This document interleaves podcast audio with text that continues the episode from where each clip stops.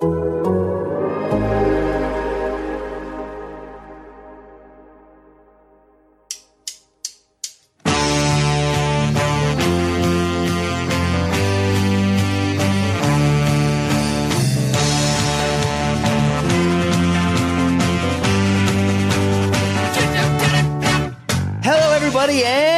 to the Total Soccer Show. My name is Taylor Rockwell, and joining me this evening to talk about the U.S. men's national team's 3 to 1 loss to Julian Nagelsmann's Germany is a man who, in honor of that U.S. performance, will be committing to a strong performance in the first half of this podcast before sort of switching off for most of the second. It's Joe Lowry. Hi, Joe. I like it, Taylor. I think that works for me. I'll expend all my mental and physical energy in the first bit of this show. I'll leave the rest for later. In the in the spirit of doing that, to open this show, did you catch Julian Nagelsmann's outfit on the sidelines? Because I'll be honest, that is one of the ugliest yellow and blue plaid combos. Actually, that already just sounds ugly by me saying those words together. It, it just it Julian, it was it just wasn't a good fit, man. I, I did catch it. I didn't catch it maybe in as detail as you did. Has he worn that before? I feel like I've seen that jacket and that pant and that shoe combination from him before. We know too much about Nagelsmann's wardrobe, but I'm, I'm sticking with this topic for now since you brought it up. It is possible. For some reason, Nagelsmann strikes me as the kind of guy to like cycle through four different outfits. Maybe he's Yeah. got like four shirts, Yeah. four pairs of, of, of joggers, and four shoes. I can see that being the way he goes. Do you think taking over the German national team will make him be less adventurous or more adventurous? This is what people are here for, for sure. But I feel like when you take over Germany, especially with the way he left Bayern, like does he go more traditional, more conservative? Does he manage in just lederhosen, or do you think we'll see some like Riddler esque outfits before the, the year is out? I don't I don't know. I think it'll be the first home game that really tells us. If he pulls up on his longboard, then we know he's going to do whatever the heck he wants to do. If he pulls up to that game like a normal person in some sort of car or public transportation, yeah, I think Germany have got to him.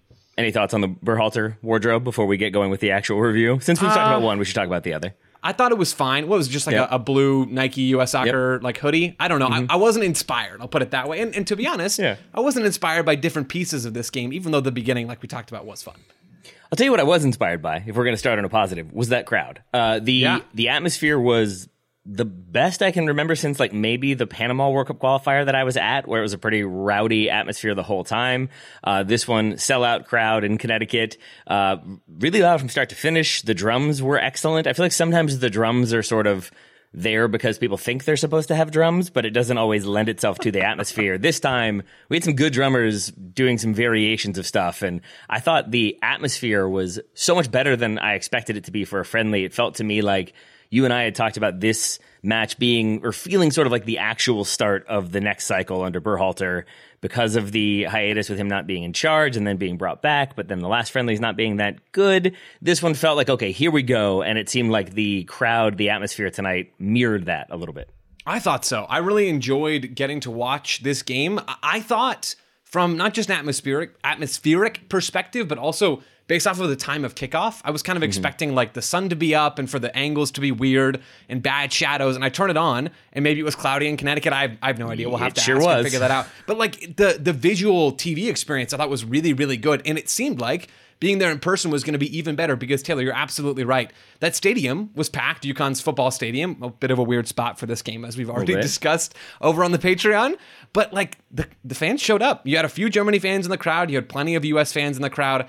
The atmosphere was very strong, and I thought that bled into the start of this game. Taylor, we talk mm. about friendlies and kind of the the difference in energy that sometimes you get in an international friendly versus you know even, even set aside like a, a high level club game but thinking about even a, a, Copa America or a mm. Euro game or or you know even a, a Nations League final here in the United States for the USMNT this this game at least the first half to me did not feel like a friendly it felt like both No. teams really had something to prove the US wanting to prove that they can hang with some of the best in the world and they didn't really fully accomplish that goal today and Germany wanting to show that yeah we are better than our recent results have been and Julian Nagelsmann wanting obviously to start his career off on the German national team on a very very strong note. So I was I was really like in, encaptured by this first half and by mm-hmm. the beginning of this game. I thought it was really really strong.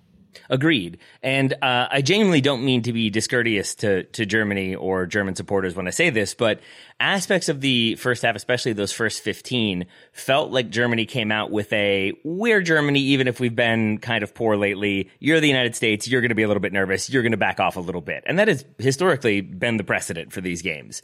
And if anything, it seemed like the United States took the game to Germany more, at least from a physicality standpoint. And, and so it was much more open. It was much more technical. And when the United States were up 1 0, it felt for a moment like could, could this be could this be the start of something like are they really gonna like beat germany and, and do so by playing some expansive pretty possession attacking soccer uh, and then it was not meant to be and and, and i think the story of this game is very much going to be how bright the United States looked in the first half and then how poor they looked in the second. And I think there is definitely truth there. But I think you and I talked about this a little bit before we started recording. In in rewatching chunks of this game, the warning signs or the issues of the second half were were there in the first, and maybe Germany not quite as sharp as they were in the second. And I think that's also part of the second half is that Germany just so much sharper, so much more intense in that second half. Uh, so definitely not a stronger second half for the, United, for the United States. It definitely was for Germany, but that opening half, uh, yeah, had me feeling excited, had me feeling some things. Joe Lowry. And I think that's justified. We don't get to see the U.S. play teams of this caliber very often. We talked about that in, in previewing these mm-hmm. games you think about England, you think about the Netherlands, now you think about Germany. Those are the top tier European opposition that the U.S. has played underneath Greg Berhalter. So we don't see this kind of thing a lot. And yes, it is a friendly, and that does change the calculus a bit. But the intensity was there, as we've already discussed. I was really pleasantly surprised. I don't know what the right term there is for how the U.S. started this game. They weren't yeah. dominating the opening stretches here, but they were stringing some nice passes together. The intent to play their way against Germany while making some strategic concessions. Like they didn't press, the US didn't press high for 90 minutes in this game. They spent a lot more time in a mid block. They spent a lot more time in, in even a, a, slightly lower block inside their own half.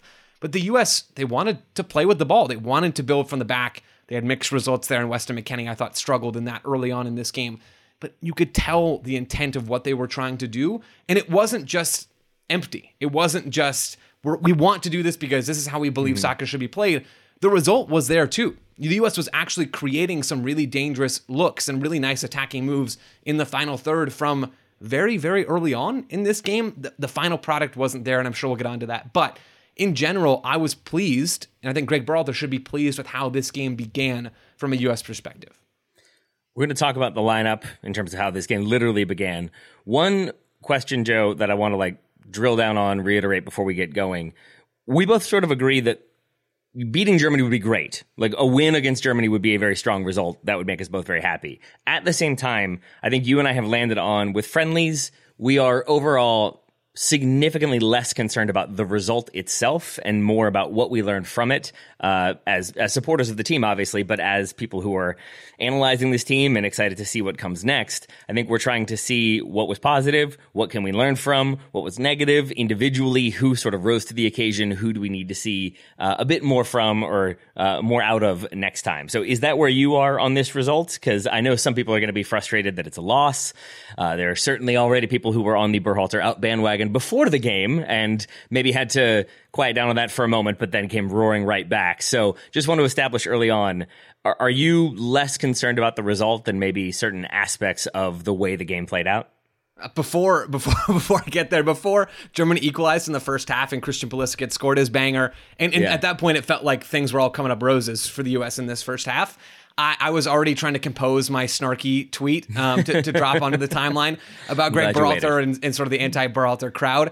Uh, it didn't. It didn't come to be. It's in the Not draft somewhere. Actually, I, I, didn't even fully compose it yet, so it's not even in the drafts. I, I don't think Taylor. And I wrote this for Backfield after the game. I don't think U.S. fans should be upset about this performance. I think frustration is very justified because there were a lot of things that went wrong. A lot of things that you look at the tape and we'll talk about it. Things that could be tightened up and and you hope for a better result next time. But I don't think US fans should be upset. Number one, it's a friendly. Number two, this is a strong German team. Like losing to this German team, in my opinion, who a, a, team that I still very much think is one of the absolute best teams in the world. And if you look at their personnel and you look at who they snagged as their manager, I honestly don't know how you could think otherwise. And I had a, a bit of back and forth online already with some folks about that, and I, I just don't see it from another perspective. I don't think U.S. fans should be upset. It's frustrating. It's a little disappointing, but there's some good in mixed yeah. in there with the bad and, and the disappointment as well. Yep. Uh, and I wanted to get that up front because I suspect that the longer we talk about this game, the longer the show goes on, the more like, likely I am to end more negative than yeah. positive, I think, because of how things played out. But we will get there. Let's start with that lineup. Joe, you and I talked about what we wanted to see and then what we thought we might see. And I'm going to say that we got it pretty close to accurate. Uh, the only discrepancy would be that we uh, we thought maybe Luca De La Torre would start this game uh, because we weren't sure how much Gio Reyna could play. Although I think you had the idea that maybe we'd see him for the first half and not for the second. Uh, but aside from that, we had the front three. Not surprisingly, Musah McKennie in there, uh, Matt Turner obviously in goal. We suggested that Scally uh, could start this one on the left with Dest on the right, and then I think we both would have maybe preferred to see Richards and Robinson as the center back duo because we feel like that's the one that will get long term. Also, we had the idea that if you're going to go with Joe Scally in a position where he's less comfortable, although we end up sort of getting some movement on that one uh, because I think Scally on the right, Dest on the left. Uh, but we thought maybe we do want Ream in there for the experience, and we did get Tim Ream starting this one. So for me, not that surprising of an 11, uh, other than Gio Reyna starting with that bleach blonde hair. Yeah, yeah, we knew we got Blondie Gio Reyna back. Um, life is good for for at least Gio Reyna. He and Scally got to play on the same side for parts of this game, so the best friends are playing together. Mm-hmm. There's some value there. No, the lineup was was basically what we expected. Center back was a bit of a question mark. U.S. Soccer made it a slightly bigger question mark when they accidentally tweeted out the wrong lineup. Uh, originally, they, initially had Miles Robinson over Ooh. Chris Richards in the in the back line. That all got sorted out fairly quickly. But Richards and Ream together. It, I don't think it's clear what center back pairing is best for the U.S. I've been of the belief, and will continue to be, even though I don't think Chris Richards was particularly good in this game. I think Richards is the the locked in starter, and it's either Ream or Robinson or CCV next to him. But we got Richards and Ream in the middle of the back line. We got Scally on the right, Dest on the left. Yunus Musah played as a number six, but there was a little double pivot action as the game wore on, with Weston McKennie dropping a bit deeper. But it certainly was Musah as the deepest midfielder in that group. Gio Reyna playing sort of as a 10, sort of as a number 8, drifting into different spots both with and without the ball. And then the front three, which feels very locked in at this point with Tim Weah on the right, Christian Pulisic on the left, and Folarin Balogun up top for the United States.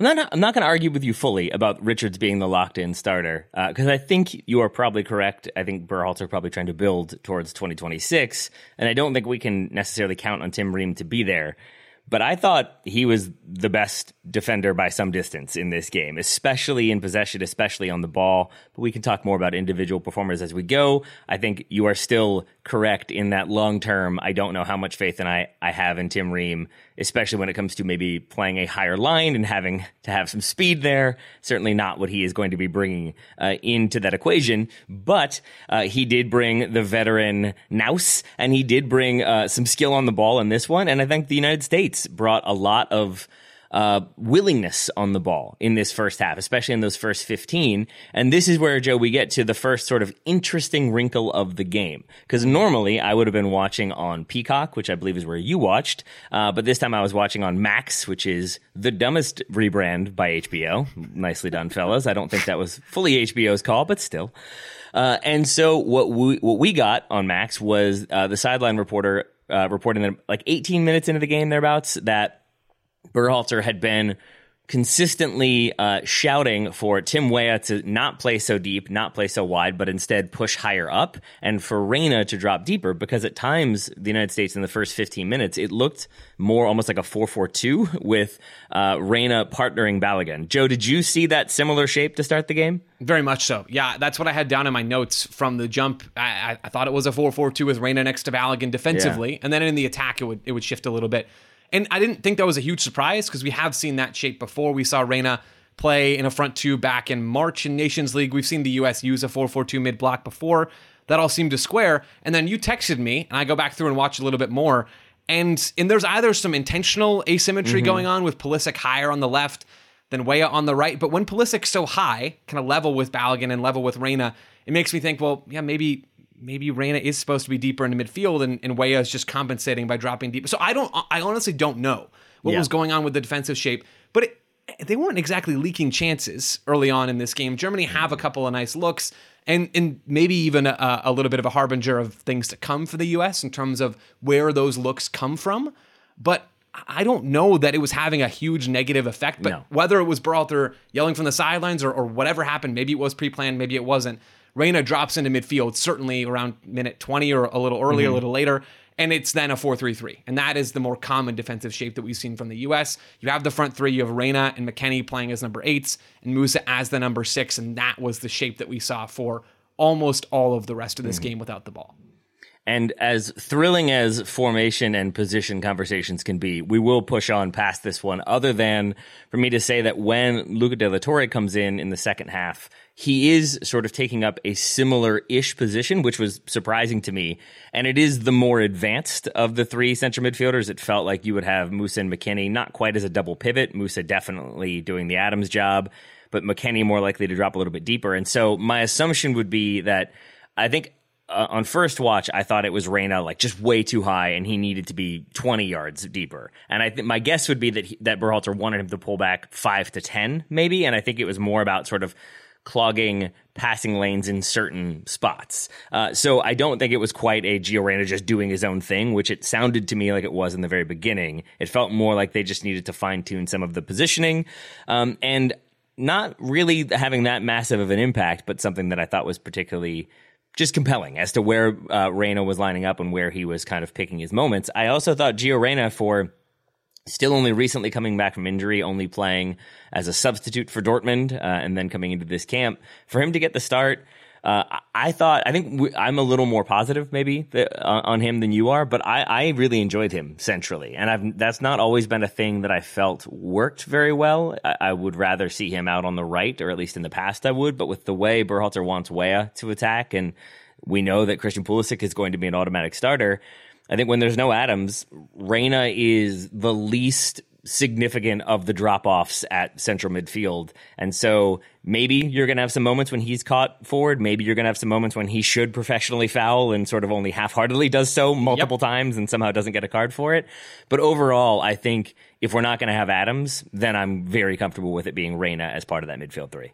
I, I think Reyna having at almost all times three of the four of Reyna, Musah, McKennie, and Adams makes sense. And when you lose one of them, that decision gets pretty easy. The only doubt mm-hmm. for me really with Reyna was whether he was going to be hit fit enough to actually play in this game. And, and he was, which is good to see. We got 45 minutes out of Gio Reyna. That was the expectation. Felt like there was always going to be a minutes cap for him in this game. I think he did a lot of good things, and, and defensively there were struggles. That moment that you described of him kind of tugging the shirt but not bringing, uh, I don't, I don't remember who the German player was down in transition, is and Charlie Boehm tweeted this basically is a, a perfect encapsulation of at least defensively some of the things you lose when you play Reyna centrally. But I, I, like what he does in the attack. He has some nice moments in this game. 32nd minute, I believe, draws a foul really well after combining with Tim Weah. Really sharp, really clean in that moment. I just wanted a little bit more from Gio Reyna. I wanted him to get on the ball a little bit more. I wanted him to influence the game a little bit more. The U.S. as a whole, it felt like we're doing a lot of that. But I noticed more from Dest. I noticed more from from Pulisic. I noticed more from Weah and Balogun than I did from Reyna. And maybe when I go back and, and really dig into the tape one more time, and I've already done it like almost two times, hmm. maybe I'll see a bit more, but it also could just be my expectations for him being really, really high. All right. We'll keep talking about the U.S. in the first half and then maybe less so in the second half. Back soon. First, a quick break. Hey folks, this is Taylor from the Total Soccer Show, reminding you that we are inching ever closer to the start of the summer transfer window, which means there are teams that will buy and sell their players early, there are teams that will leave that business very late, and there are teams that will operate in between. But no matter what, it's going to be a chaotic situation. There's going to be offers coming through willy nilly. There's going to be transactions to be tracked and processed and make sure that enough money is there. There's going to be probably angry clubs calling to complain. There are many things to deal with. And unfortunately for those clubs, there is no sort of business tool that makes things easier, makes transactions simpler, gets the business done efficiently and effectively. But for the small businesses around the globe, there is such a service Shopify. Shopify is the global commerce platform that helps you sell at every stage of your business. From the launch your online shop stage to the first real life store stage, all the way to the did we just hit a million orders stage, Shopify is there to help you grow. Whether you're auctioning autographed apparel or selling sleek kits, Shopify helps you sell everywhere. From their all in one e commerce platform to their in person POS system, wherever and whatever you're selling, Shopify's got you covered. Shopify helps turn browsers into buyers with the internet's best converting checkout, up to 36% better compared to other leading commerce platforms. And you can sell more with less effort thanks to Shopify Magic, your AI powered all star. And I really appreciate that about Shopify. No matter how big you are, no matter how fast you want to grow, Shopify gives you everything you need to take control and take your business to the next level. Shopify powers 10% of all e-commerce in the United States, and Shopify's the global force behind Allbirds, Rothy's, Brooklinen, and millions of other entrepreneurs of every size across 175 countries. That's as many countries as will be selling players in the transfer window this summer. Plus, Shopify's extensive help resources are there to support your success every step of the way because businesses that grow grow with Shopify. Sign up for a $1 per month trial period at shopify.com slash TSS, all lowercase. Go to shopify.com slash TSS now to grow your business no matter what stage you're in. Shopify.com slash TSS. This episode is brought to you by Michelob Ultra, the official beer sponsor of the NBA. Want to get closer to the game than ever before?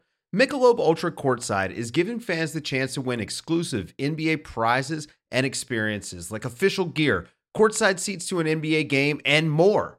Head over to michelobultra.com slash courtside to learn more.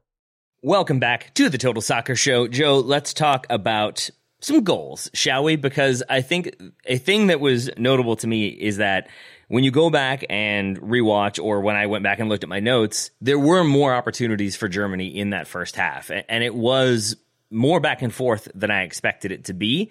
Uh, I expected Germany to have plenty of chances. I don't think I expected the United States to be as proactive in their attacking game plan, and especially in their individual attacking game plan. And we saw that on display for that goal with Pulisic uh, getting the ball, carrying and carrying and carrying and carrying, and then carrying some more, and then getting a lovely shot into the back corner.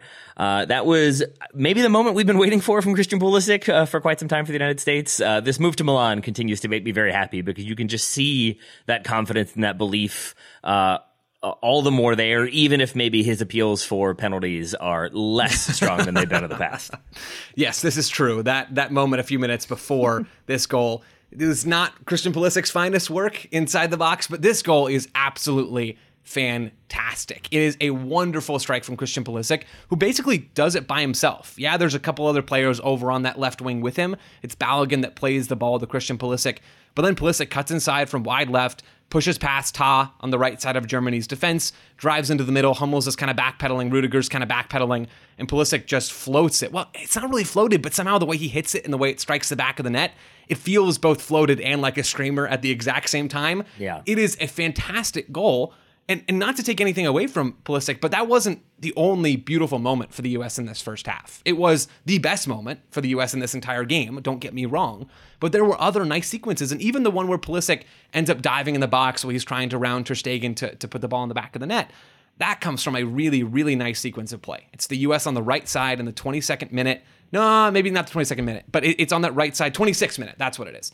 It's Joe Scally mm-hmm. throwing the ball in. The U.S. play a bit on that side, and then Weah flicks it forward. Balogun gets the ball on the right side, and he cuts it back to Christian Pulisic, and Pulisic doesn't doesn't get the decision right and doesn't get the execution right there. Mm-hmm. But it is a, a really clean sequence of play from the U.S. And they had a, a, handful of those right in this first 45 minutes against a very good German team. Weah, I thought, was in the first half.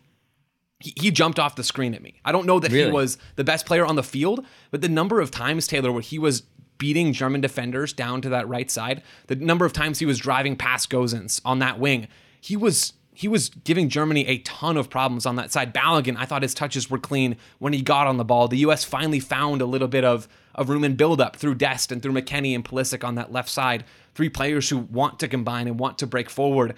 Again, none of this really, outside of a couple of moments here and a couple of moments there, turned into obvious chances. That Pulisic mm-hmm. one, if he directed it on frame, would have closed the XG gap by a lot in this first half. It doesn't quite come together, but these are the kinds of moments, these are the kind of sequences that I've been waiting for the US to pull out under Greg Berhalter. I've been waiting to see these high level players healthy and on the field together to be able to combine and, and make plays like this happen. Yes, it's the Pulisic goal, it's the individual brilliance, mm. but it's also the team wide cohesion. It wasn't all the way there today against Germany, but it was closer to being there than I think we've seen consistently, at least for the US over the last several years. Yeah, I would agree with that. And I think a good way to sort of see that would be in the opening five to 10 minutes when the United States, as they did for most of this game, were intent to build out under pressure, to keep the ball, to play into feet, to keep it moving. Uh, and with Germany committing numbers high up, that was definitely risky. And there were, I think, at least three different times in the opening 10 minutes when the United States either almost completely gave the ball away, did give the ball away, or like just barely were able to not give it away. And I think U.S. teams in the past, even U.S. teams under Greg Berhalter, in the after those first five to ten, if they didn't sort of settle quickly, ended up going away from the game plan and, and would have ended up, I think, being more direct and going long. And I think when you have somebody like Tim Weah, who when he gets that ball out wide has that speed that you talked about, it, it, it allows you to have possession, but also keep the defender honest or the, the opposition honest because if you've got that speed to, to make something happen, or if you've got Pulisic's individual dribbling ability to make something happen, or Balogun's many different things that Balogun does, I, I, again, I think it makes that defense have to be a bit more honest. And to the United States' credit, I think that they kept possession. They kept the ball moving. They didn't really deviate from that plan. I think that's not the same thing in the second half, and that is one of the notable differences for me. But we're not there yet, Joe, uh, because I, I want to to focus on Weah for one more second because I think it's really interesting. I thought this was a less impressive performance from him, maybe the least impressive performance from him for in a U.S. shirt in a while.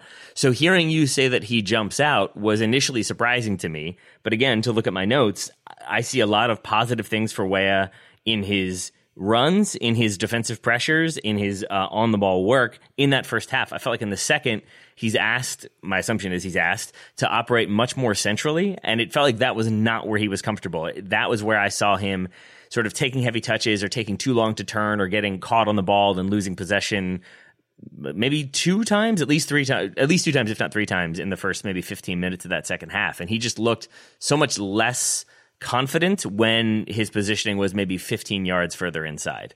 Yeah, all of my positive Weah notes are in the first half. Yeah. So I think we're at least we're aligned on that. He's just around the danger so much. And that was the tale throughout World Cup qualifying when I feel like Tim Weah really cemented that right wing spot. Uh, and, and Gio Reyna's lack of fitness certainly helped out with that as well. But that was that was the deal for Tim Weah in World Cup qualifying. You're playing against Costa Rica at home, you're playing against Jamaica on the road, and it felt like he's always around the danger moments in the final third. And I felt like that was very much the case here. Ninth minute, he gets a cut back on the right side. The 10th minute, he has a cross on the floor. It's not the best ball, but it goes out for a corner kick. 32nd minute, great flick to start a counter. 14th, like you can run through the list of these moments. Germany couldn't contain Tim Weah. The final little bit just was not quite there. But another moment that really stands out to me is, is when Tim Weah is driving down that right side. It's the 35th minute, and he's cruising down the right wing and then cuts it back to Folarin Balogun. It's just behind it. Like the margins were, were thin in this game in general because of how how dangerous Germany are when you give them a, a second to breathe. But like the the the U.S. was just so close to pushing the the momentum in this game to where they needed it to be, and it just didn't quite come together. But I felt like Weah was around a lot of those sequences. Yeah, I think that's probably fair. I think it's also a frustrating half because I think Germany you know, we, we try to avoid talking about who deserved what, but it felt to me like Germany had a significant number of good attacking chances, uh, and they end up getting that like uh, equalizer in the 39th minute. I think if this is one 0 at halftime, it's a very interesting game for how Germany changes things and what their approach is going to be in the second half, and same thing for the United States. I think that equalizer maybe gives them uh, Germany a bit more momentum, a bit of a feeling of like it's working, we're doing the right thing, more goals will come, and that is pretty much exactly how that played out because the first, the second, and the third goal, I have unfortunate for the United States in all three of those. And uh, I, I, very much am one who doesn't love the like the term unlucky when you're like, oh, he was unlucky there. Uh, I definitely tend to believe that if you shoot wide, it wasn't unlucky. You didn't shoot particularly well. uh, but all three of the goals for Germany, I felt like were sort of like the ball like losing possession but then the ball popping up to a german player or a deflection going the wrong way or a block going the wrong way. There are still things that the united states should have done better but it was interesting to me that none of the goals were truly germany just carving the us open pass pass pass pass pass and they get a clear shooting opportunity like we saw with maybe the dutch at the world cup. This time it felt like Germany just basically committed numbers, played very aggressively, and the United States, when they had numbers kind of bunkered and central, is when they looked most vulnerable somehow. I'm not really sure how that works, but that seems to be how it played out. And I'm a little surprised that we've gone through 28 minutes, at least on our recording session, Taylor, of you and me talking about the U.S. men's national team without mentioning Tyler Adams, because I feel like this is at least the moment to do it if there hasn't already been a moment to do it you're talking about the US sometimes looking vulnerable or, or weirdly at their most vulnerable mm-hmm. when Germany were in the heart of their defense, which is where you expect the numbers to be. I I think there's some truth to that. And I think at least part of the issue for the US is they were missing one of the best ball winners in the world in Tyler Adams.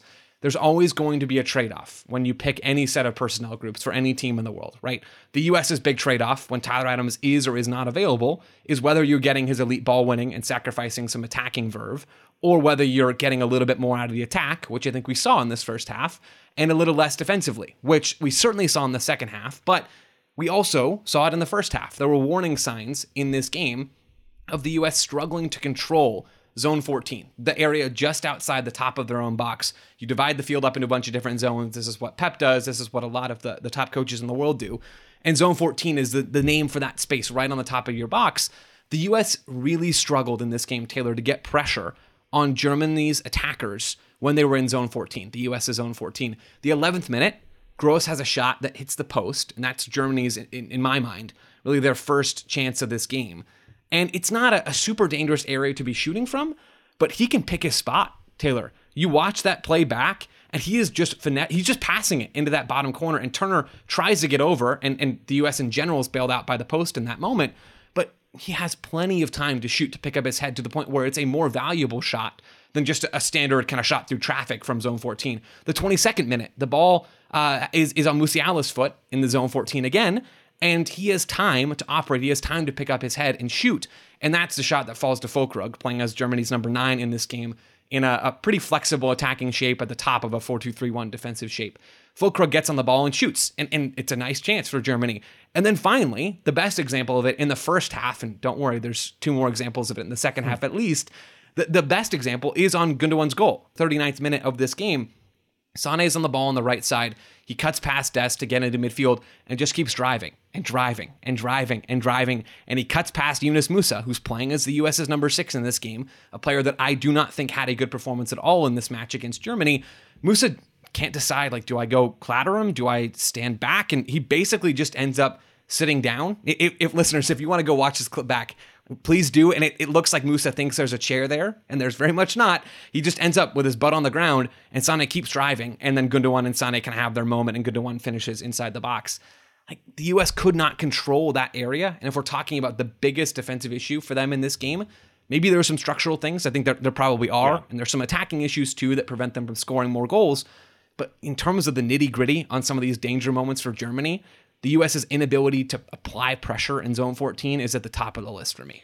Yeah, uh, same here. And I think it's it's really frustrating because that feels like obviously the area that you do not want to let somebody like say Leroy Sané or Jamal Musiala have the ball. And and and I think that is where maybe you have to be content to, to foul if that's what comes to it. But I, but I think after, especially after the first goal, to just kind of let the dribbling continue to occur. Like I would rather them have a, a, set piece from 20 yards out than with the way this game played out, have them just dribble and dribble and dribble and hope something happens.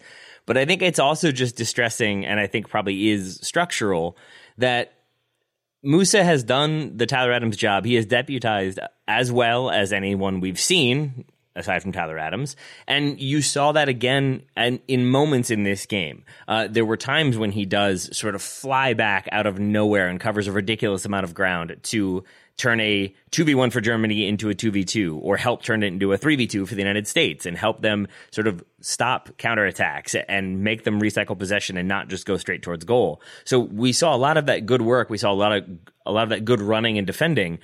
But then in these moments, there was just this passiveness that maybe is diffusion of responsibility because you think other people are there and you don't want to get posterized. But that it happens so often, and especially in this moment, that it happened with him just looking far more hesitant and far more passive than I'm used to seeing from Yunus Musah. It did make me think a big takeaway is that we continue to not really have anybody who fully is doing that mm. Tyler Adams gig. Maybe this is just an, an off night for Musah. Maybe some of the structure was wrong but it was a, a frustrating thing for me that an area that it felt like okay we've we've learned some things. It feels like we've got some cover against stronger opposition. I'm not as sure that's the case. Yeah, th- this is as it was for this whole us team like one of the best teams that they've ever played right? In, in a us jersey certainly. And for yunus musah i think it's the best team he's ever played as a number six against period. We can talk about club we can talk about country. For me this is a massive learning experience for yunus musah. And i said it clearly I, I don't think he played well in this game. I, I also want to be clear. I think Yunus Musah is a hugely talented player who has a high ceiling as a number six or a number eight. We just didn't see it all come together in this game. Defensively, he struggled to control that part of the field. Even when the U.S. are, are back and organized, I don't think he he won the ball or shepherded the ball particularly well. He also wandered a bit too much in possession. There's a, a, a sequence in the second half where you know he's drifting forward, which is what we've come to expect from Yunus Musah. and it's not a bad thing when you have McKennie who can cover in behind. But McKennie's even higher up the field, and so Musah's striding forward and striding forward and striding forward. The U.S. lose the ball, and Germany go right down their throats because there's no protection for the back line, and they end up with a quality shot at the other end that I believe Matt Turner has to save at his near post. That's a moment where Yunus Musah, if he's more experienced, and maybe this is one or two or three years down the road, he's probably positioning himself differently in that moment. And then I guess just to get all my Musah stuff out now, one more thing. In possession, Taylor, we've talked about over and over again what Musah does so well is he's press resistant, he's smooth on the ball, and he's got a good frame. Right? His ability to glide past defenders, to deal with somebody on his back, and to drive forward on the ball is elite in, in not just the US pool, but in, in global soccer. His distribution is not. That has been the weak point in his game. And I think that was felt by the US more in this game. Six minute tries to start a counterattack. The ball is picked off pretty easily. There were a number of those moments I felt like that one really set the tone. So I'm, I'm not trying to throw Musah out with the bathwater here by any any means, but I, I think we saw some of his limitations and a need to grow if he is going to be that number six against some of the best teams in the world. Yeah, and and uh, to further that one, in the 56th minute, he picks up a yellow card. Uh, ball played into him. He's caught. He has to foul. He picks up the yellow, and that ball is from Luca De La Torre, and it is a driven ball, like sort of at his Yeah. shin thereabouts, with his back to goal. Uh, I also don't know if he got much instruction from Luca De La Torre one way or the other. Uh, and so I put a lot of that on uh, Luca De La Torre. It's hard to not say his full name every single time. You I have to. I, it's, I don't know who made that rule, but it is a rule. Yeah. because like De La Torre otherwise LDLT that se- that seems ridiculous either way. like a sandwich is what it sounds It like. really does. Kind of a delicious sandwich. I'm not gonna lie. Uh, but that ball to Musah is is not a good one, and he's under pressure, and it forces him to foul, and it forces him to pick up the yellow card. And maybe this is taking it too far, but to me, Musah picks up that card and just sort of like head up and then walks back, like rolls his eyes and walks back. And I have to believe if that's Tyler Adams, there's going to be words, and there's going to be. It's clear Luca De La Torre knows he made a mistake there. Delicious sandwich he may be, but a mistake he made there. Uh, and I think like you've got to let him know, like you, there has to be that standard. And even there, that Musah just sort of walks back and takes up his positioning. I want a little bit more from him. I want a little bit more feistiness. I want that that level to stay high, that demands the expectations to stay high. Because once the standard dips a little bit, I think it starts to slip all over the place. And I do think that happened in the second half. I think the United States was so much more panicky and mo- so much more direct and so less inclined to put their foot on the ball and slow it down and control things. I felt like there were moments in the first half when they had good sequences where Germany were chasing and they were possessing and they were creating opportunities and creating space and and and finding good acres of space to possess the ball. And there was just so much less of that in the second half. And I think that's not just Yunus Musah not yelling at Luca De La Torre, but it is the US on the whole just taking their foot off, losing some of that intensity, losing some of that drive, some of that focus. And I think it it ends up playing a large part in how the game played out. Uh, so we're going to come back after a break and we're going to talk more about that second half, more about how things changed, more about some individual performers, and maybe a quick look ahead to Ghana back soon. This episode is brought to you by LinkedIn Jobs, who would like to remind you when you're hiring for your small business, you want to find quality professionals that are right for the role. You don't want to end up with Ryan Graham and Joe. Just kidding. Just kidding. Very much just kidding. Because I was very fortunate to have the three of them all join the show. And I had existing relationships with all three of them that allowed me to know that they could handle the the the uh, the amount of work that would be required, that they could be diligent in their tasks and be very effective on mic. And all three of them are. But again, that's because you have the existing relationship. If you don't feel like you have that with potential hires, then LinkedIn is going to make it very, very easy, and they're going to make it feel like you're connected to that person. They have a vast network of more than a billion professionals, which makes it the best place to hire because it gives you access to professionals you can't find anywhere else. But when you are setting the requirements and making it very specific as to what you're looking for, you can very quickly narrow it down to find the right candidate for that position. Hiring is easy when you have that many candidates. So easy, in fact, that 86% of small businesses get a qualified candidate within 24 hours. And LinkedIn is constantly finding ways to make the process easier. They even just launched a feature that helps you write job descriptions, making the process even easier and quicker. 2.5 million small businesses use LinkedIn for hiring, and you can too. Post your job for free at linkedin.com slash TSS. That's linkedin.com slash TSS to post your job for free. Terms and conditions do apply. Thank you very much to LinkedIn for sponsoring today's episode. Welcome back, Joe. I'm going to take us back to halftime for a moment because I'm going to give you sort of my thesis statement on how things went, and then I welcome you to uh, to shut me down with your tactics and your uh, and your stats and the like. But as I said on rewatch, there were plenty of chances for Germany in that first half. So it's not as though the U.S. locked it down, were fully dominant. Germany get a, a, a kind of fluky, fortunate goal, and then they turned it on. I think they there were already areas where at halftime, I have to believe Nagelsmann basically says keep doing that, but do it better and do it more often, and we'll see what happens. Yeah. Uh, and they did. Uh, but I think also a thing I felt like was more clear to me in the second half was that the U.S.'s positioning changes a little bit. And I do think it plays a pretty big part in how certain attacks are able to develop for Germany. Uh, but whereas for at least the first 15 minutes, and I think for other chunks of that uh, first half, Tim Weah is wide, Pulisic is wide, Balogun is is drifting. Uh, sometimes he's central as kind of the hold up striker, and I thought he did about as good of a job as we could ask for there. But other times he also drifts into the channel, and then you've got two v two v ones or three v twos when he creates that overload, and it felt like the U.S. was utilizing the wings pretty effectively. In the second half, what I saw was anytime the U.S. would attack down the left, let's say, Weah would move basically underneath Balogun very centrally, and then Scally would stay wider to start, but then would oftentimes also move centrally. And so the U.S. regularly had everybody on one half of the pitch in their own, in one half, basically. And not only does that basically limit your upper, like the space you're going to be able to take advantage of twice in, in the opening 10 minutes, they hit across and it just overhits and rolls out of bounds for a throw in for Germany. Or I think one time it's a throw in, one time it's a goal kick, but there's nobody at the back post. And I think when you start to cross the ball in and you're overhitting and no one's there, that's not great. But I also think an aspect of how the U.S. was able to have a little more control in the first half was by having players wide so that if you attack down the left, you recycle possession back to the left back who goes to a center back who goes to a central midfielder who turns and pings one out wide to the right. Germany have to shift over and you have numbers over there to help with that with that shift. And I think you're just able to control so much more.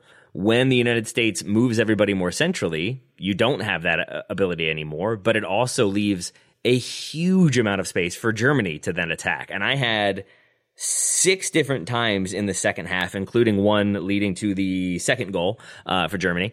Uh, obviously, they're the only one that scored two goals. Uh, was Rudiger with Germany would possess, move the ball to the right, move it back to Rudiger at, at the left center back, and by that point, Weah is too central. Scally has dropped off uh, to track his run, and Rudiger then would carry the ball forward 40, 50, 60 yards and basically be uncontested because the United States was so concerned about that shape.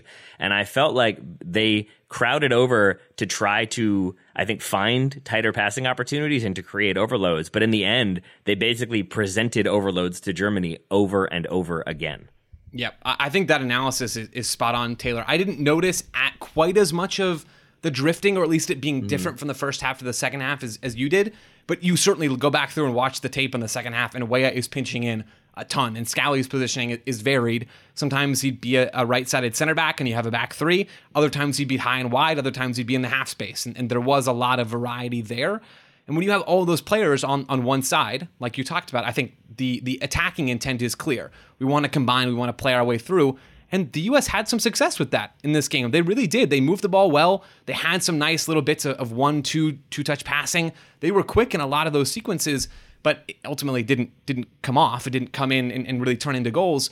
And Germany then could have a bit more joy on on the counter. And you couple that with Musah's trouble controlling the midfield and, and McKennie, I thought put in a defensive shift, but is it's still a, a bit erratic always in how he plays, right? That he's he's going to be the one who's unleashed in midfield rather than the controller in midfield. And, and he was that in this game. His effort was extremely high, but he didn't really corral Germany all the time in the second half and all, you add all these things together, and all of a sudden Germany are running down your throats a, a bunch of times in the second 45. Mm-hmm.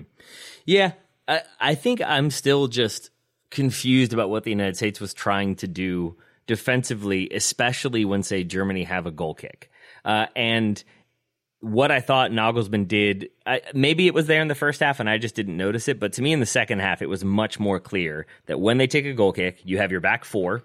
They stayed as a back four. Maybe Gosens would push up a little bit more and would once you get closer to midfield. He was definitely the more attacking of the back four. But on a goal kick, you would have that back four, and then you would have Gross and Gundogan as your sort of two uh, midfielders as the pivot. But what that gave you is that they would spread out basically, and then you would have a triangle of like Tah, Gross, and Hummels, and then a triangle of Rudiger, Gundogan, and Gosens. And the United States, it seemed in the first half, committed more numbers further up, and I think that did a really good job of disrupting. It is pretty much exactly what Germany did every single time was have their front three be high up and sort of spaced to be able to cut off the field and then press. But then behind that front three, you would have the midfield two with one a little bit deeper. And so you had like a three, two, one shape. You had that sort of block through the middle. And the United States, especially in the second half, did the opposite and had one center midfielder step up, who was often Luca de la Torre. And then you would have McKennie and Musah drop off. So it's a three, one, two. But now that passing triangle is always going to have an advantage. And so what it seemed like would happen was that that triangle would move the ball and move the ball, and then the United States would eventually try to collapse on that, and then there would be the out pass to Rudiger, and then he could carry forward. And there wasn't really much of an answer to that, and that felt like a deliberate adjustment from Nagelsmann to basically play on what the United States was trying to do and their basic starting shape, and it allowed Germany to have so much more of the ball and so much, I think, ease in getting into attacking positions because Rudiger can carry forward with Weah sort of half chasing him down. But I think also it wasn't just little adjustments like that. It was also that Germany, I think, ratcheted up the physicality in the second half and the work rate as well. I thought they were cleaner on the ball, certainly in the second half, but their defensive work rate and how often they were knocking people, challenging for 50 50s, and then like really aggressively winning challenges, knocking players over, but not getting whistled. Sometimes they would, but the intensity of the German defense and especially the way they would press was just night and day from first half to second half. And, and I think it really did between the US's shape, their inability to get much in the way of possession, and then Germany's ability to possess, but also press high, play physical. It felt like just the, uh, like if we were on a balance, if we were on a scale, it just started tipping more and more and more into the US having to make sort of individual plays or play long or play more direct than they wanted to, and then Germany winning the ball back and and playing more contained, uh, calm football on the ball in possession. And I think that really helps sort of explain the way this game plays out, where the U.S. doesn't really get many more opportunities. They get a few here and there, but it felt to me like in the second half, this was pretty much all Germany from start to like the 75th minute or so. Yeah, and you add to all of those factors the differences in the depth for these two teams, right? Mm-hmm. As a point of encouragement to the U.S., the, the U.S. played in the first half. We said it over and over again on this show. They played and they had some success, right? They weren't. They certainly weren't played off the field. The U.S. were, were doing fun things with the soccer ball. It was a fun game, a lot of back and forth play. Germany had more and better shots, but the U.S. certainly got into dangerous areas and, and nearly put together some of those sequences too. I think if you're Greg Berhalter, you genuinely enter halftime. If you're the U.S., you enter halftime pleased with what you put together. You get to the second half and you have to make a change because Gio Reyna is not fully fit. And you put on Luca De La Torre. We talked about that pass. Uh, defensively, he and Joe Scally didn't seem to be on the same page. There's a moment where I think it's Rudiger who breaks in behind the U.S.'s back line, playing as that left-sided center back. Germany are aggressive in the second half, and the U.S. get bailed out by an offside call. But there's a couple of moments mm-hmm. in that second 45 where De La Torre and Scally just are not on the same page there. So that's part of it. You go from from Gio Reyna, who is either – the most talented player on the field for the U.S. or or one of them, to Luca De La Torre, who's not a bad central midfielder, plays in La Liga, is a very capable professional, is a, a useful member of this squad, but there's just no way that you can argue that he's at the same level as what Gio Reyna brings. And so that's a drop off. Mm-hmm. And then you get deeper and deeper into the second half and you get more subs. And all of a sudden, Germany have Kai Havertz on the field, and the U.S. just put on Johnny Cardoso and Brendan Aaronson and Kevin Paredes and uh, CCV and Ricardo. Pe- like it's just they're playing different games in some in some ways. By the time the second half finishes, and and I, I wrote this, and this is kind of maybe my my biggest macro thought on this game. The U.S. can absolutely play with the best in the world, but their margin for error is like mm-hmm. zero, right? Their margin for error is so so small. And the reality for the United States against Germany in this matchup is that they made mistakes and they were still in the game because they were playing some good soccer and Germany weren't finishing chances early on. But the longer and longer Yeah. you play on that knife's edge, it's the scale that you talked about, Taylor. The longer and longer you sort of let mm-hmm. the scale figure out where it's supposed to be, the talent starts to win out, the mistakes start to pile up for the US, and some of the tactical battles that maybe get lost in this game start to pile up too, and, and all of a sudden you're down by two goals.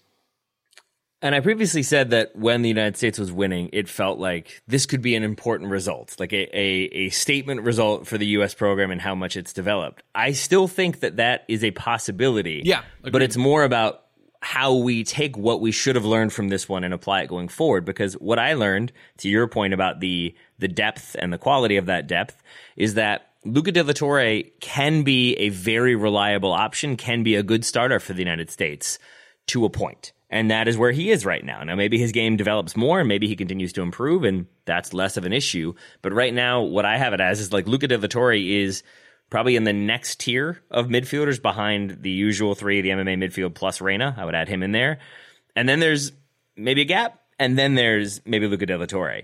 And that's okay against certain opposition. But if, if the United States truly wants to make a run in that 2026 World Cup, you have to have players who can come in and make a difference or at the very least, not let there be a significant drop off. And I think today we saw De La Torre being asked to do what he was asked to do. I don't think is at that level at present. And so that's not the worst thing, but I think it is a sign of where we need to be going forward and what we need to be working on is exploring those depth options and seeing who can come in and not have a noticeable drop off or not let the game sort of get away from them. And that's not, again, all on Luca De La Torre, but I think he is part of that second half slide. So we've talked about De La Torre.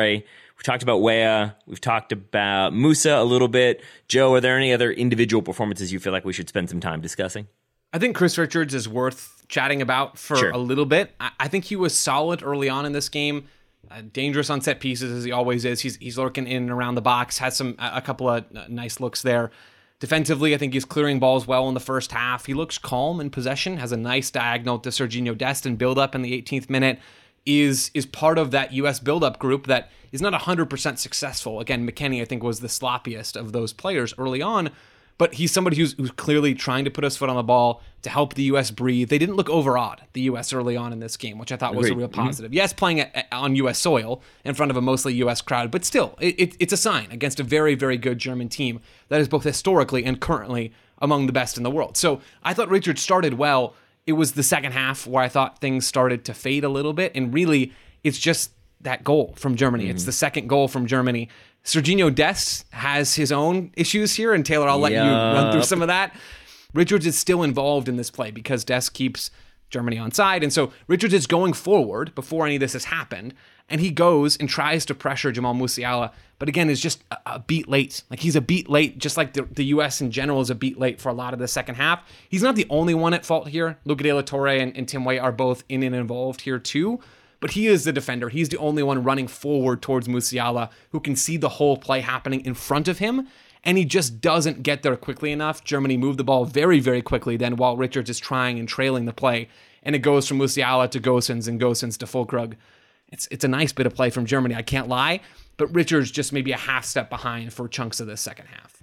Yeah, I, I think again worth noting that all three goals are sort of fortunate for Germany. So it's hard for me to say like Richards definitely should have done this, definitely should have done that. A lot of the time, it's them stepping to try to catch people off, and then maybe Serginho Dest not getting that memo, or it's them trying to scramble a little bit because of a, a an unfortunate bounce or an unfortunate deflection. So I, watching all those goals a number of times, I didn't see fully obvious mistakes from Richards, even though I think he gets megged for the third one and for the second one, like can't make that play in time. Uh, I think it is still sort of he's doing his best and he is the Yeah. least to blame. I think it's just oftentimes we talk about this. The person who is the one closest to the goal scorer gets the blame. And oftentimes when you rewatch it, they're the one who least deserves the blame because they're the one who reacted and like left their mark to go try to cover that wide open player. And I do think Richards looks bad on occasion in this game. I don't think is really at fault for any of the goals necessarily, but I think to your point, does just look a little bit a step slow, a, a, little bit hesitant or maybe not quite as confident, especially as the game goes on. Though I thought his his passing was pretty sharp. He has one, maybe this is one you were talking about, Joe, but he has a nice one with his left foot that he bends around two German players into Joe Scally, and that mm. could have launched a counter, but I think Scally gives the ball away. I thought Scally was fine. Uh, but but uh, that's like sorry, sorry level. to interject. Mm-hmm. That's like just the Joe Scally thing, isn't it? Yeah, because I, I, that's exactly my thought as well. Uh, the fact that he was up to the level in this game and, mm-hmm. and didn't stick out in a bad way, I still count as a positive for him as a young fullback who still feels like doesn't have mm-hmm. a consistent side. But that is just like Joe Scally's thing, man. He is just he's fine for Gladbach. He's in the lineup a lot. He's fine for the U.S. He's the third fullback when Jedi Robinson's not available or Dest isn't available, and that's just kind of how it goes. Let me ask you this though: if you flipped them and you had Scally starting on the left where we thought he might, and Dest on the right, so now it's Scally up against Leroy Sané. Do you think, if you had to guess, is it a better performance for the U.S., a worse performance, or about the same regardless? Is Sané just that good? I think it's about the same. I, okay. I, think there were a handful of those moments, Dest v Sané, that Dest acquitted himself very well. And the same goes for Scally on the other side it just isn't consistent. And and if you ask me who's going to win those matchups more often, Sané or any U.S. fullback, I will not be picking the U.S. fullback. So I'll go with probably a, yeah. about the same. I thought Berhalter's choice to put Scally on the right and Dest on the left mostly was fine. Maybe this is perhaps too harsh, but uh, I think when we talk about a team uh, for as much as we do, as often as we do, you and I talking about this U.S. team, you start to sort of lose a little bit of the like like appreciation for where the player actually is and their level of quality and ability versus mm. like no i've watched him enough i've seen him be really good against this team so he can be the best and if I were going with like a fantasy football analogy, I think I think of Serginho Dest as like running back one. Like you know he's going to get you solid results every single time. You know he's going to do exactly what you expect. You're going to be safe there. Set it and forget it. And I'm not sure that's who Dest is. I, I think he could be, but I think right now where he is in his career, if I lowered my expectations of Serginho Dest by like 20 percent, I would always be pleased with Dest. But because I expect him to be one of the best players for the United States on both sides of the ball, I think I routinely come away frustrated because he either maybe is overly attacking and then gets caught out defensively or struggles 1v1 or on sort of direct balls. And I thought there were moments in this in this game where you could tell that he was sort of like it's that age old defender thing of if you cross the ball and someone else scores, it's not my fault. So I'm going to let you cross versus get beat 1v1. Or even uh, the second goal, I think, or the, excuse me, the, the first goal for Germany is him sort of being like, nah, you can go inside against a bunch of numbers. I'm not going to try to make a play here. It's not my fault. And then the second goal is him just switching off and not not yeah. stepping out when the rest of the defense did. And those moments are always what has me frustrated about Dest. It's, but I think if I like lowered my expectation a little bit, then I would be pleasantly surprised and sort of expect that one big switch off in a critical moment.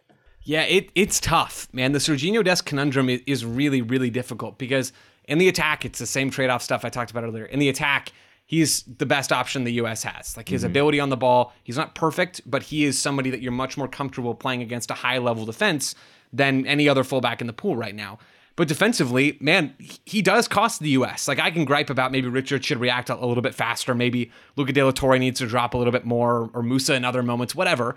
But it is Dest keeping Germany on side, right? Like at least from the angles that we yes. got oh, on the fully, broadcast. It definitely was. So yeah. maybe if maybe you get a different angle, things look a bit different. But that's certainly how it seems to us. Joe, can I can I interject just to say, please? Uh, I watched that one a bunch of times, and and even if the angle is a little bit off, like maybe just maybe Ream or Richards keeps him on. What I will say is that to me, it was pretty clear that it was Dest keeping him on. He's definitely the deepest, and when you watch the goal happen, Richards and Ream immediately turn and are like, "What are you doing?" Of course, he's offside. How do you not call that? And Dest definitely just puts his head down and walks back towards midfield to restart. Yeah. Like he, I think he knows. I think he knows exactly what's just happened there, uh, and is not looking forward to maybe the film session that will follow this game. No, and, it, and that is the frustrating bit about Dest, right? You think about all the the fun stuff he does in the attack, it takes a lot of fun attacking moments from Dest to equal a goal, right? like that's just how when you get like two ish, three goals a game, and you give up one like this, it, it doesn't happen all the time for Dest, but it is not a good moment,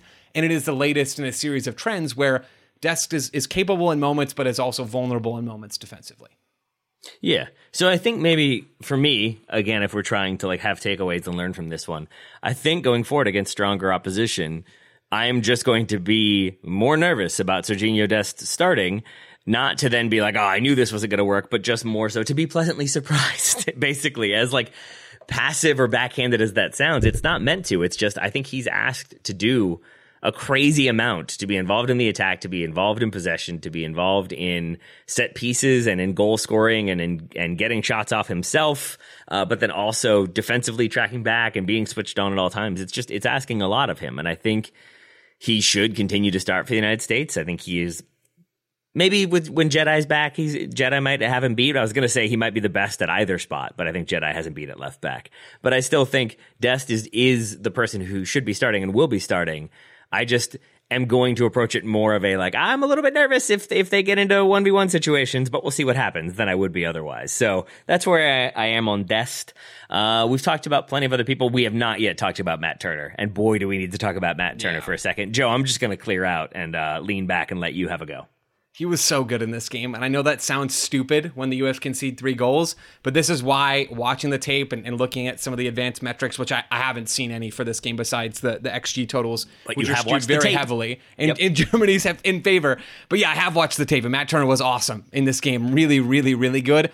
Comes up big in the 22nd minute. Comes up big in the 47th minute. Easy save in the 46th. Massive save, though, in the 49th minute. Füllkrug fires a shot towards the near post, and Turner's just there. He's solid in that moment.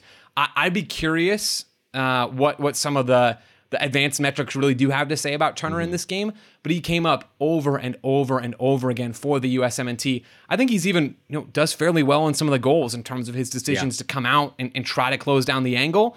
It just doesn't quite work out for him in the United States in those sequences. But man, he saved the U.S. Uh, and, and it, it, I guess it's a bit of a cliche to say it could have been a bit wider in terms of the scoreline because the U.S. could have put a couple in the back of the net if things go a little bit differently for them, just as if they had gone differently for Germany. But setting all that aside, Matt Turner was real good today, Taylor, and he is the number one forever. Yup. Especially, I mean, even the even the first goal, the Gundogan goal, it's him sort of coming off his line quickly to try to make a play on Sane, and I think does. It's just he pushes yeah. it away from Sane, but unfortunately he pushes it into the feet of Gundogan, which I guess you could criticize, but for me, he's made a play on the primary threat, pushed the ball away, not conceded a penalty and then it's just unfortunate that there's not more cover around him or that maybe he's not able to push it a little bit more. But I think he also has a couple different saves where I was sure if you paused it, I was like, well, that's a goal for sure. Full Füllkrug has, I think, two of them. Uh, and he does it. And one of them is poor finishing, but Turner still makes the save. Uh, another one is just a good save. And then Turner has the one on the kind of snap save on Gundogan to start the mm-hmm. second half that he sees late and makes the save. He has the other one at the near post that he pushes wide that definitely should have been a goal. So, uh, not that the striker should have done better, but just that it, it, felt like a very good opportunity. So I think this could have been much worse. And I think we saw Matt Turner do Matt Turner things, but then also, to my mind, we saw him be pretty good in distribution. I felt like there were moments when he could have panicked and maybe once or twice looks somewhat shaky, but for the most part, I felt like even under pressure, he, he kind of backs himself to find a pass.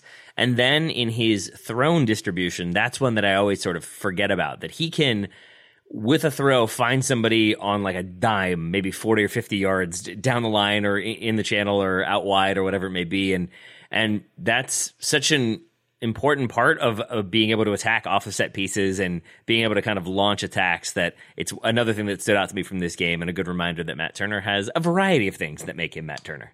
He's a match winner for the U.S. like genuinely, he really is. Mm-hmm. If we think about Christian Pulisic or Folarin Balogun as, as those players maybe in the attack right now, Pulisic gets the U.S. on the board. Turner keeps things level in this first half for a while and, and keeps the the margin scalable, at least for the U.S., even though it never really felt like in the second half that the U.S. is going to climb back into the driver's seat in this game. He's he's a big time player for the U.S. Last cycle, that was very much the case as well. He's capable of winning the U.S. games and of keeping them in them, and, and we're certainly seeing that again to start this new one. We uh, we are pretty clear in our love of Matt Turner. I was going to say we are famously in love with Matt Turner, but really it's just Joe who's famously in love with Matt Turner. Going the other way, we sometimes get criticism for not like giving Pulisic the credit he deserves or hmm. the perceived credit that he deserves. Um, and yet in this game, scores the goal. Uh, I I have he has the goal. He has the moment where he's one v one and goes down after a touch wide. I have a few notes about his distribution where I thought his set piece uh, delivery was better. I I have so few notes about Christian Pulisic that I'm slightly confused. Joe, do you have much to say about his performance? Because I thought the goal was obviously exceptional and the confidence he shows there is great. Uh, I suspect if I were to watch this game back again and really focus on him, I would start to see a lot more of what he does and sort of the connective glue of the buildup. But I don't really have a ton to say about Pulisic, so maybe you do or maybe not. I have a decent number of notes on him. Now, a lot of those are set pieces, and he was, again, tasked with taking set pieces. I thought was fine, not as bad as we've seen at times. Christian Pulisic pretty famously poor at set pieces with the U.S. men's national team, both corner kicks and free kicks. He had some nice deliveries. He also had some poor ones, but on the whole, given where the bar is for Christian Pulisic's dead ball deliveries, I do I do think he stepped over or at least met that bar in this game. I have a handful of other notes. Third minute, nice little bit of combo play down the left side, sort of the U.S. establishing their intent to, to play and, and to not really be afraid of Germany in this game. Fourth minute, he has that good Yeah. run in behind and he puts the ball in the back of the net, but he is offside. I love that he finished that play, by the way. No mm-hmm. VAR from what I, I could grasp from my, my Spanish commentary on Telemundo, but like awesome nonetheless. I think that's the smart thing to do and just have ingrained in you as you're going out there and, and scoring offside or not offside goals. Uh, he has a moment that I, I didn't love in the 19th minute where he has Tah 1v1. So Tah playing as the right sided center back for Germany, Christian Pulisic on the left wing for the US.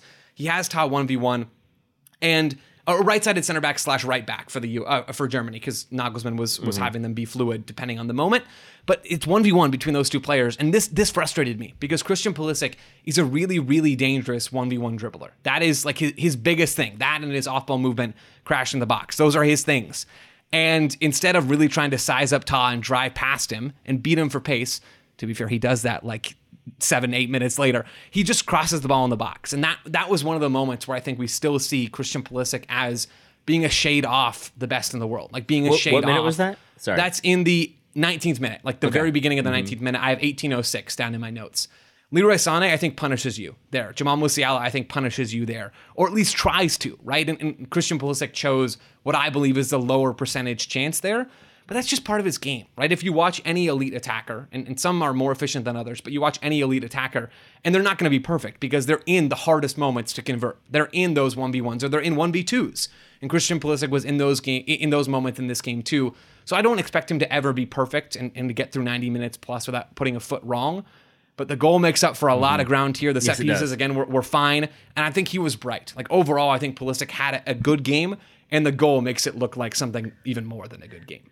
Yeah, uh, certainly on the goal. I think also the reason why I asked what, what minute that was for Pulisic was because I feel like the United States was way less inclined to settle for sort of low percentage crosses in that first half than I remember, and that really might be the only one. Because I didn't even have that in my notes, so I'm glad that you did. But it stood out to me that the first half there was much more. Let's keep the ball. Let's possess. Let's try to find a pass. And if we end up losing the ball, or if a shot gets deflected or a shot goes wide, so be it. But there wasn't nearly as much like just cut it back to a fullback and then cross it and hope someone gets on the end of it. That felt much more common in minutes like 50 to 70 of the second half, where the U.S. I, f- I think felt significantly less uh, determined to take people on to make things happen and more content to kind of hope and, and hit crosses and see what happens. So I'm glad that there wasn't more of that. And I do think Pulisic is, is oftentimes pretty key in the United States going one way or the other. So I'm glad that after that 19th minute cross, there was more direct dribbling and direct play from him. Uh, I would rather see more of that from Christian Pulisic as we go. I think I'd also rather see more of Folarin Balogun, just generally speaking. Uh, didn't see a ton of him in this one. I think he he's asked to do a lot of work on both sides of the ball. So I saw him tracking back a lot. I saw him helping to either apply pressure or occasionally force Germany into bad passes or giveaways or mistakes.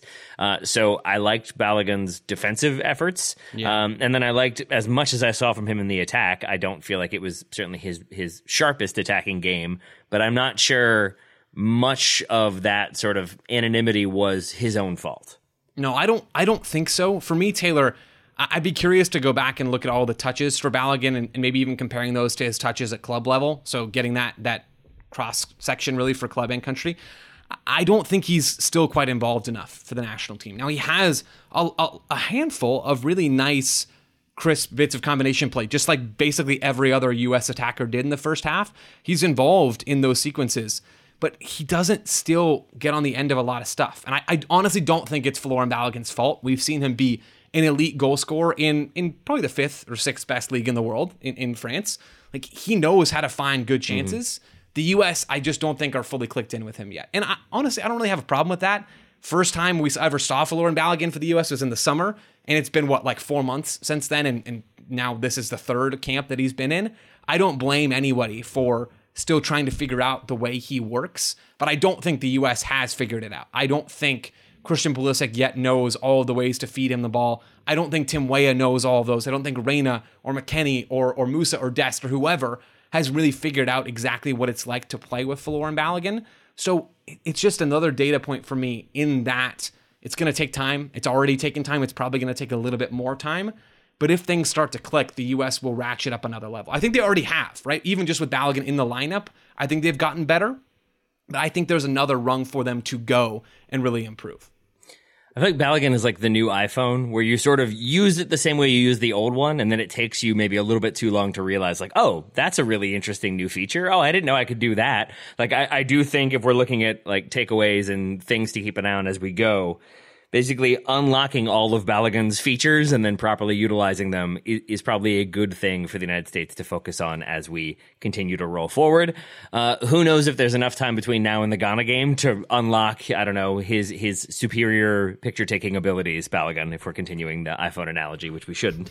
Uh, but Joe, is there anything you would like to see in that Ghana game? When the U.S. was beating Germany 1 0, and I thought I let myself believe for a moment that they could get that win. I, I will say m- maybe it's the cynic in me that my immediate thought was like they're going to lose to Ghana. So now that we've lost to Germany, at least we know that we're going to beat Ghana. That's totally how this is going to play out. Are there things that you would like to see either in approach, in sort of adjusting from this game in terms of starting eleven? Is there anything that you would like to see against Ghana, Joe? Yeah, I would like to see Balogun spotlighted a bit more. Mm-hmm. Uh, but in terms of lineup and personnel, I'd be perfectly happy if there were no changes. I'm fine if there's mm-hmm. a center back change. I'm fine if if the fullback situation gets shuffled a bit. But I think really this is pretty much as good as it gets for the U.S. in this camp without Tyler Adams. So I think that's the way I would go if I'm Greg Berhalter. And then I want to see the U.S. go out there and, and improve on some of the attacking moments that we saw in this game. Keep combining, keep those little crisp one two touch passes, but really continue to evolve, continue to improve, and, and, find more and more of those moments and be a bit more goal dangerous. It's a lot easier for me to say than than for anybody to actually go out there and do it. But the talent is there, and, and Ghana will be an easier foe than Germany in some respects. And the other thing, uh, Taylor, that I, I think is really important for this U.S. team is like recover your defensive dignity. Right? They were too slow and and struggled in, in ways we've already talked about. Some tactical stuff, some like just genuine one-on-one like i need to step up and make my play here or i need to be aware yeah. in this moment that was missing and it, it wasn't really missing a lot for the us in the last world cup qualifying cycle it wasn't really missing for the us a lot in the last world cup period outside of a couple of those bad moments against the netherlands the us's defending was their their best thing. Like Matt Turner plus the defensive structure plus the the effort and the grit of that midfield and their ability to cover ground and the center backs covering ground in the middle of the back line. That was the US's best thing. And I think it needs to continue to be like if not their best thing, right up there as the attack evolves because they're still not on talent going to be as good as the, mm-hmm. the best of the best by the time the World Cup comes around. That's just not going to happen. So the defending needs to, to be rejuvenated against Ghana. I think we'll see that. I think we'll see a lot more determination and, and fight in every moment after mm-hmm. this game when people go back and watch the tape. But that's one thing I'll be watching for. I'm not really worried about it, but I will be watching for it. You mentioned you wouldn't mind like running back the starting eleven if we change a center back, we change a fullback, so be it. Uh, the consensus seems to be rightly or wrongly that you give Reyna 45 minutes here and then you send him on home and you don't risk anything else and you let him get back with with Dortmund.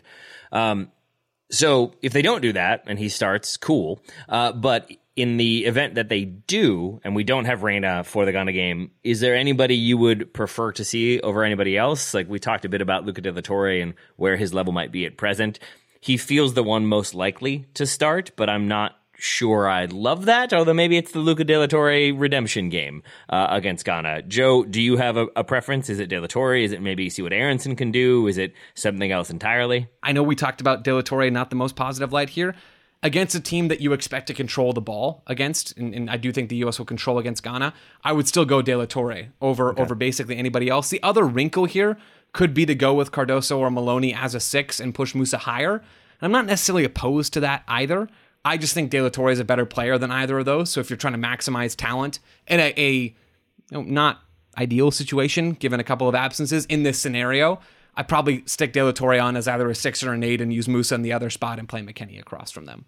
There we go. Uh, well, that game is Tuesday evening. In terms of our schedule for the week, uh, the four of us, myself and Joe, and then Graham and Ryan, will be back Tuesday with some listener questions. Joe is going to be at the U23 game, so we're not going to cover the Ghana game that evening. Joe and I are going to do a, a, lengthy, detailed review on Wednesday. Uh, and then we we've got uh, what else to round out the week, Joe? Ah, you're asking Something the else? tough questions. I'm checking the Slack currently Oh, as we international, speak. International window roundup. There it is. That's the one I Ah, keep forgetting. that's a thing. Yes, yes, is. because I know Graham is going to do between 10 and 400 minutes on how Scotland were cheated out of a win versus Spain. I'm I'm slightly nervous for that one, and then we'll obviously have the big thing uh, to round it out. So Joe and I will be back doing listener questions on Tuesday, and then a full review of the Ghana game on Wednesday. For now, though, Joe Lowry, thank you so much for spending your weekend evening talking about the USA's loss to Germany. And also, thank you for going to that U23 game. I'm really excited uh, for what your notes are on that one, who stands out, and and uh, and who you get to talk to as well. Uh, so, Joe Lowry, thank you for all that and much, much more. Yeah, I think I'm kind of broken that this is one of the best ways I could spend a Saturday night. Um, Taylor, this was a lot of fun, and I'm looking great. forward to chatting next week. Uh, listeners, hopefully this was a fun way for you to spend a Saturday night or a Sunday or a Monday, whenever you're listening. I hope you're enjoying it. Uh, we'll talk to you again very soon.